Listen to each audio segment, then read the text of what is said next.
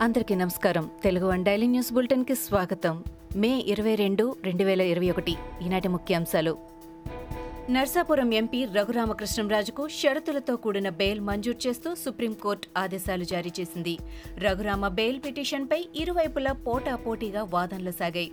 Petitioner తరపున senior న్యాయవాది ముకుల్ రోహత్కి ప్రభుత్వం తరపున దవే వాదనలు వినిపించారు. ఇరువైపులా వాదనలు విన్న ధర్మాసనం కొన్ని షరతులు విధిస్తూ ఆ మేరకు తీర్పు వెలువరించింది.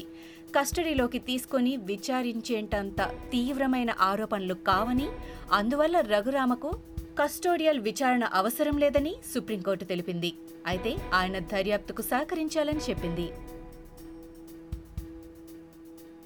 నెల్లూరు జిల్లా కృష్ణపట్నంలో ఆనందయ్య ఇస్తున్న ఆయుర్వేద ఔషధంపై సీఎం జగన్ కీలక నిర్ణయం తీసుకున్నారు. ఆ ఔషధంపై అధ్యయనం చేయాలని నిర్ణయించారు. కోవిడ్పై నిర్వహించిన సమీక్షలో ఈ మేరకు సీఎం జగన్ ఆదేశాలిచ్చారు. కేంద్ర ప్రభుత్వ విభాగాల అధికారులతో పరీక్షలు చేయించాలని వైద్య ఆరోగ్య శాఖ ఉన్నతాధికారులను సీఎం ఆదేశించారు. నెల్లూరు జిల్లా కృష్ణపట్నానికి ఐసీఎంఆర్ బృందాన్ని పంపాలని ఆయుర్వేద వైద్యంపై శాస్త్రీయ నిర్ధారణ చేయించాలని ఆయన స్పష్టం చేశారు. చిత్తూరు జిల్లా పుంగనూరు వైకాపా నేతలపై మంత్రి పెద్దిరెడ్డి రామచంద్రారెడ్డి ఆగ్రహం వ్యక్తం చేశారు. జిల్లా కలెక్టర్ హరినారాయణతో కలిసి కోవిడ్ ఆసుపత్రిని పరిశీలించిన ఆయన సొంత నియోజకవర్గంలో రోగులకు అందుతున్న సేవలను తెలుసుకున్నారు. ఈ సందర్భంగా అక్కడి సదుపాయాలపై పెద్దిరెడ్డి అసంతృప్తి వ్యక్తం చేశారు. ఇంటింటికి తిరిగి ఓట్లు అడిగి గెలిస్తే స్థానిక ప్రజా ప్రతినిధులకు ప్రజల విలువ తెలిసేదా అని అన్నారు. ఎవరికి సేవ చేయాలనే ధ్యాస లేదని ఆగ్రహం వ్యక్తం చేశారు. కరోనా సమయంలో కష్టంలో ఉన్నవారికి నేనున్నానంటూ సహాయం చేస్తున్న ప్రముఖ సినీ నటుడు సోను సూద్కు చిత్తూరు జిల్లా శ్రీకాళహస్తిలో భారీగా కటౌట్స్ కట్టి పాలాభిషేకం చేశారు. దేశంలోని ఏ మూలన ఎవరికి ఏ సాయం కావాలన్నా సామాజిక మాధ్యమాల్లో తెలియజేస్తే చాలు. క్షణాల్లో పరిష్కారం చూపుతూ రియల్ హీరోగా ప్రజల గుండెల్లో నిలిచిపోయారు అని స్థానిక ప్రజలు కొనియాడారు. సీఎం కేసీఆర్ వరంగల్ చేరుకున్నారు. నగరంలోని ఆర్ట్స్ అండ్ సైన్స్ కళాశాల హెలీప్యాడ్ వద్ద మంత్రులు ఎర్రబెల్లి దయాకర్రావు సత్యవతి రాథోడ్ సీఎంకు స్వాగతం పలికారు. అనంతరం కేసీఆర్ నేరుగా ఎంజీఎం ఆసుపత్రికి చేరుకుని అక్కడి పరిస్థితులను పరిశీలించారు. కోవిడ్ బాధితులకు అందుతున్న వైద్య సేవలను ఆయన అడిగి తెలుసుకున్నారు. రోగులను పరామర్శించి వారికి అందుతున్న సేవలపై ఆరా తీశారు. తెలంగాణలో పదో తరగతి ఫలితాలు విడుదలయ్యాయి. రాష్ట్ర విద్యాశాఖ మంత్రి సబితా ఇంద్రారెడ్డి వీటిని విడుదల చేశారు. రెండు లక్షల పదివేల ఆరు వందల నలభై ఏడు మంది విద్యార్థులు పది జీపీఏ సాధించినట్లు మంత్రి వెల్లడించారు.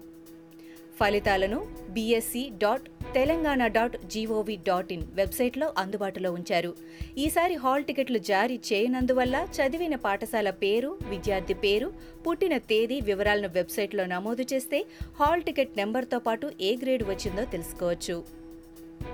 భాజపా అధ్యక్షుడు నడ్డా పిలుపు మేరకు సేవా హీ సంఘటన పేరుతో పార్టీ శ్రేణులు అనేక సేవా కార్యక్రమాలు నిర్వహిస్తున్నాయని కేంద్ర మంత్రి కిషన్ రెడ్డి అన్నారు.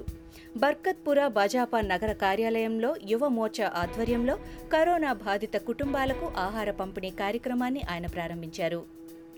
నిజామాబాద్ జిల్లా కమ్మర్పల్లి మండలంలో ఉద్రిక్తత నెలకొంది. యువకుడి మృతికి సంబంధించి విచారణకు వెళ్ళిన పోలీసులపై బాధిత కుటుంబం బంధువులు దాడి చేశారు. హాసకొత్తూరు గ్రామానికి చెందిన మలావత్ సిద్ధార్థ అనే యువకుడు అనుమానాస్పద స్థితిలో మృతి చెందాడు. గ్రామానికి చెందిన కనకం రాజేష్ అనే యువకుడే సిద్ధార్థ మృతికి కారణమంటూ బాధిత కుటుంబం గ్రామంలో ఆందోళనకు దిగింది. అక్కడకు చేరుకున్న పోలీసులు వారిని చెదరగొట్టారు. భారత్లో కరోనా వ్యాక్సిన్ పంపిణీ ముమ్మరంగా కొనసాగుతున్నప్పటికీ డిమాండ్కు సరిపడా డోసులు అందుబాటులోకి రావడం లేదు. వీటిపై దృష్టి సారించిన కేంద్ర ప్రభుత్వం అన్ని వనరులను సద్వినియోగం చేసుకునేందుకు ప్రయత్నాలు మొదలుపెట్టింది. అందులో భాగంగా భారత విదేశాంగ మంత్రి ఎస్ జైశంకర్ ఈ నెల ఇరవై నాలుగు నుంచి ఐదు రోజుల పాటు అమెరికాలో పర్యటించేందుకు సిద్ధమయ్యారు. అమెరికా ప్రభుత్వంతో పాటు వ్యాక్సిన్ కంపెనీలతో ఆయన సంప్రదింపులు జరిపే అవకాశం ఉంది.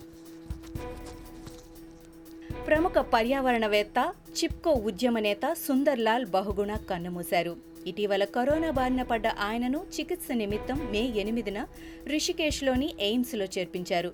పలు దీర్ఘకాలిక అనారోగ్య సమస్యలతో బాధపడుతున్న ఆయన కరోనా నుంచి కోలుకోలేకపోయారు.